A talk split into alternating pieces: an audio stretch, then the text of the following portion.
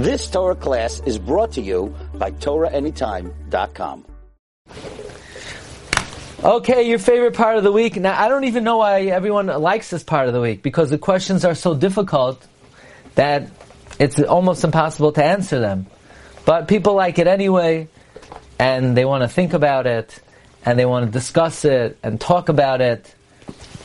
I'm also, I want to uh, remind everyone, as we mentioned before, the new Sefer on Sefer Shemais is available. If anybody would like to get it, it's available in farm stores. You can get it at rabbidg.com. I want to share with you some important questions on Parshas Vayechi. Number one, Parak Mem Zayin Pasuk Lamed Aleph. Yaakov Avinu bows down. Rashi says, why is Yaakov bowing to Yosef? Yaakov's the father. Rashi says, Talabidne Sagidle. When a fox, a fox in his time, bowed to him. By the way, that's a proverb. Every animal would take another month of the year that they would be the king. So even though the lion is the king, but one month a year, the fox is the king. So when the fox is the king, you bow to him. What does that mean? That really Yaakov is greater than Yosef, but uh, this is Yosef's moment in the sun, so Yaakov bows to him. And later on, a few psukim later, it says that when Yosef came, Yaakov strengthened himself. Oh, why? Mikan shecholkin kavod lamalchus. From here, we learn that you have to give honor to the melech.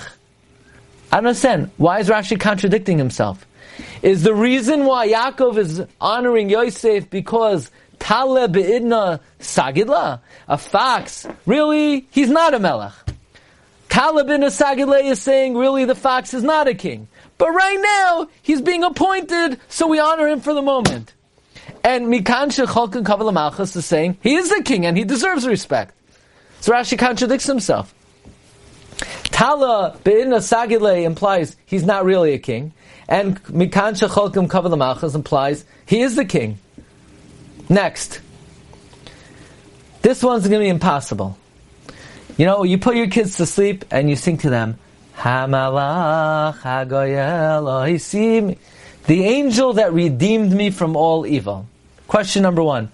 What angel ever redeemed Yaakov Avinu from any evil? What angel? What malach is this? Rashi says, the malach that you uh, were accustomed to send to me in my tzara. Like the angel that said in the dream, Yaakov, Yaakov. I don't understand. That pasuk that Rashi refers to, that the Malach came to Yaakov, that's when the Malach was by Lavan. That's why Yaakov when that's when Yaakov was by Lavan. And the Malach just said to him, Yaakov, Yaakov. And he didn't save him at all. So what exactly is this malach that Yaakov is referencing always came to save him? And the example given is when the malach said, Yaakov, Yaakov, how is Yaakov, Yaakov any kind of salvation? Hmm. Maybe at that time the malach said, lift up your eyes and see. Rashi says the malachim came and started taking animals out of Lavan's pen and bringing it to Yaakov's pen. Maybe that was the salvation. I mean, it doesn't sound like so much of a salvation. Okay. Um, so I have uh, my youngest daughter. She is something else. Very, very respectful. If she, if I told her that I was going to do something and I didn't do it, she'll say, Daddy, is it possible that you once said, you know, she she knows exactly how to say it. She mamish with very beautiful derech We know there's a halacha. If you see your father making a mistake, you're not allowed to say, hey, you're not allowed to do that. You have to say, uh, Father, is it possible you once taught me? Right? You don't say you're making a mistake. You say, uh, you say, you once taught me maybe. Why is it that Yosef says to Yaakov Avinu, you're doing the wrong thing. What happened to the Eretz? Why didn't Yosef say, Ana, Ana, Avi, Ulai, Taisa? I mean, he should say, please, at least let him talk like, like, like Esav. Where's the please? Where's maybe you made a mistake? No, you're wrong. That's very harsh. Why, why is Yosef talking that way to Yaakov? Loi chein avi, are you allowed to say that to your father? You see father doing something, you're allowed to say, no, you're not allowed to do that?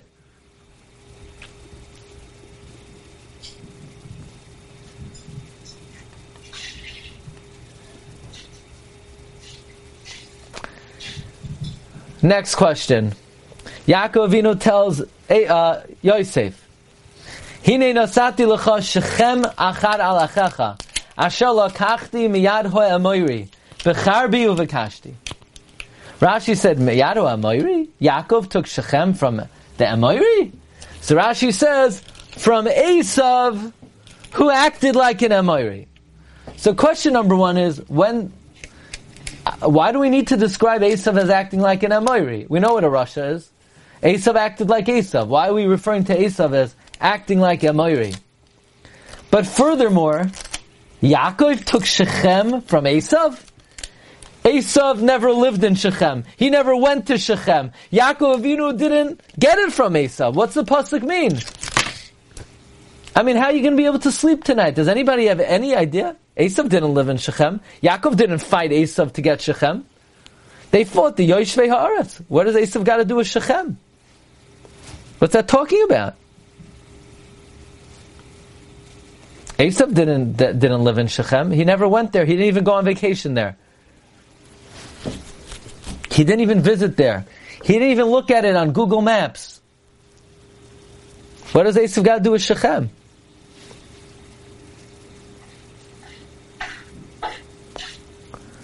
Next question. Vayistamuhu balei chitzim. Vayistamuhu balei chitzim. The brothers hated him. What are the brothers called? They're called balei chitzim, masters of arrows. Rashi says their tongue was like an arrow. No, it wasn't. The brothers never said anything bad about Yosef. In fact, the brothers never spoke lashon hara about Yosef. Yosef spoke lashon hara about the brothers. The brothers threw him in a pit. So why are they called Bali Chitzim? That's the last thing you would call the brothers. That's what you're going to call the Shvatim? Bali Chitzim? No, Vayava Yosef. The only thing they said, maybe they said, Hine Bala Chaloim Zabah.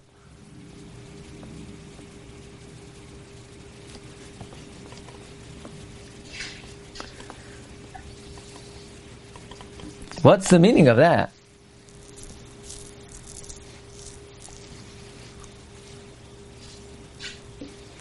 Last question. The end of Sefer Bereshis. Vayashba Yosef es b'nei Yisrael. Yosef made the Jewish people swear, saying, Pakoid yifkoid eschem. God will remember you?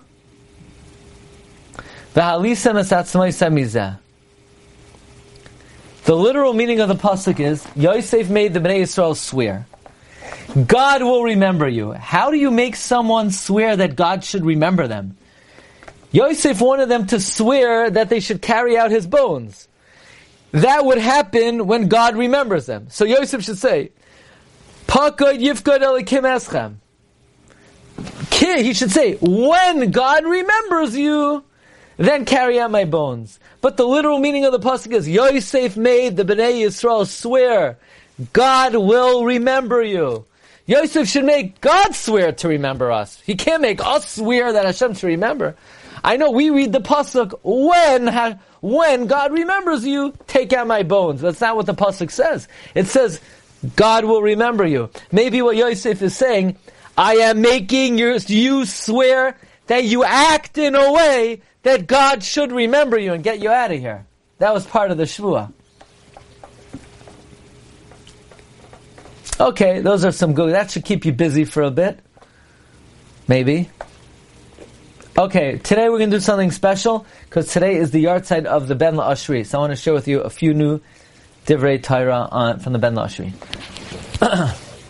You've just experienced another Torah class brought to you by TorahAnytime.com.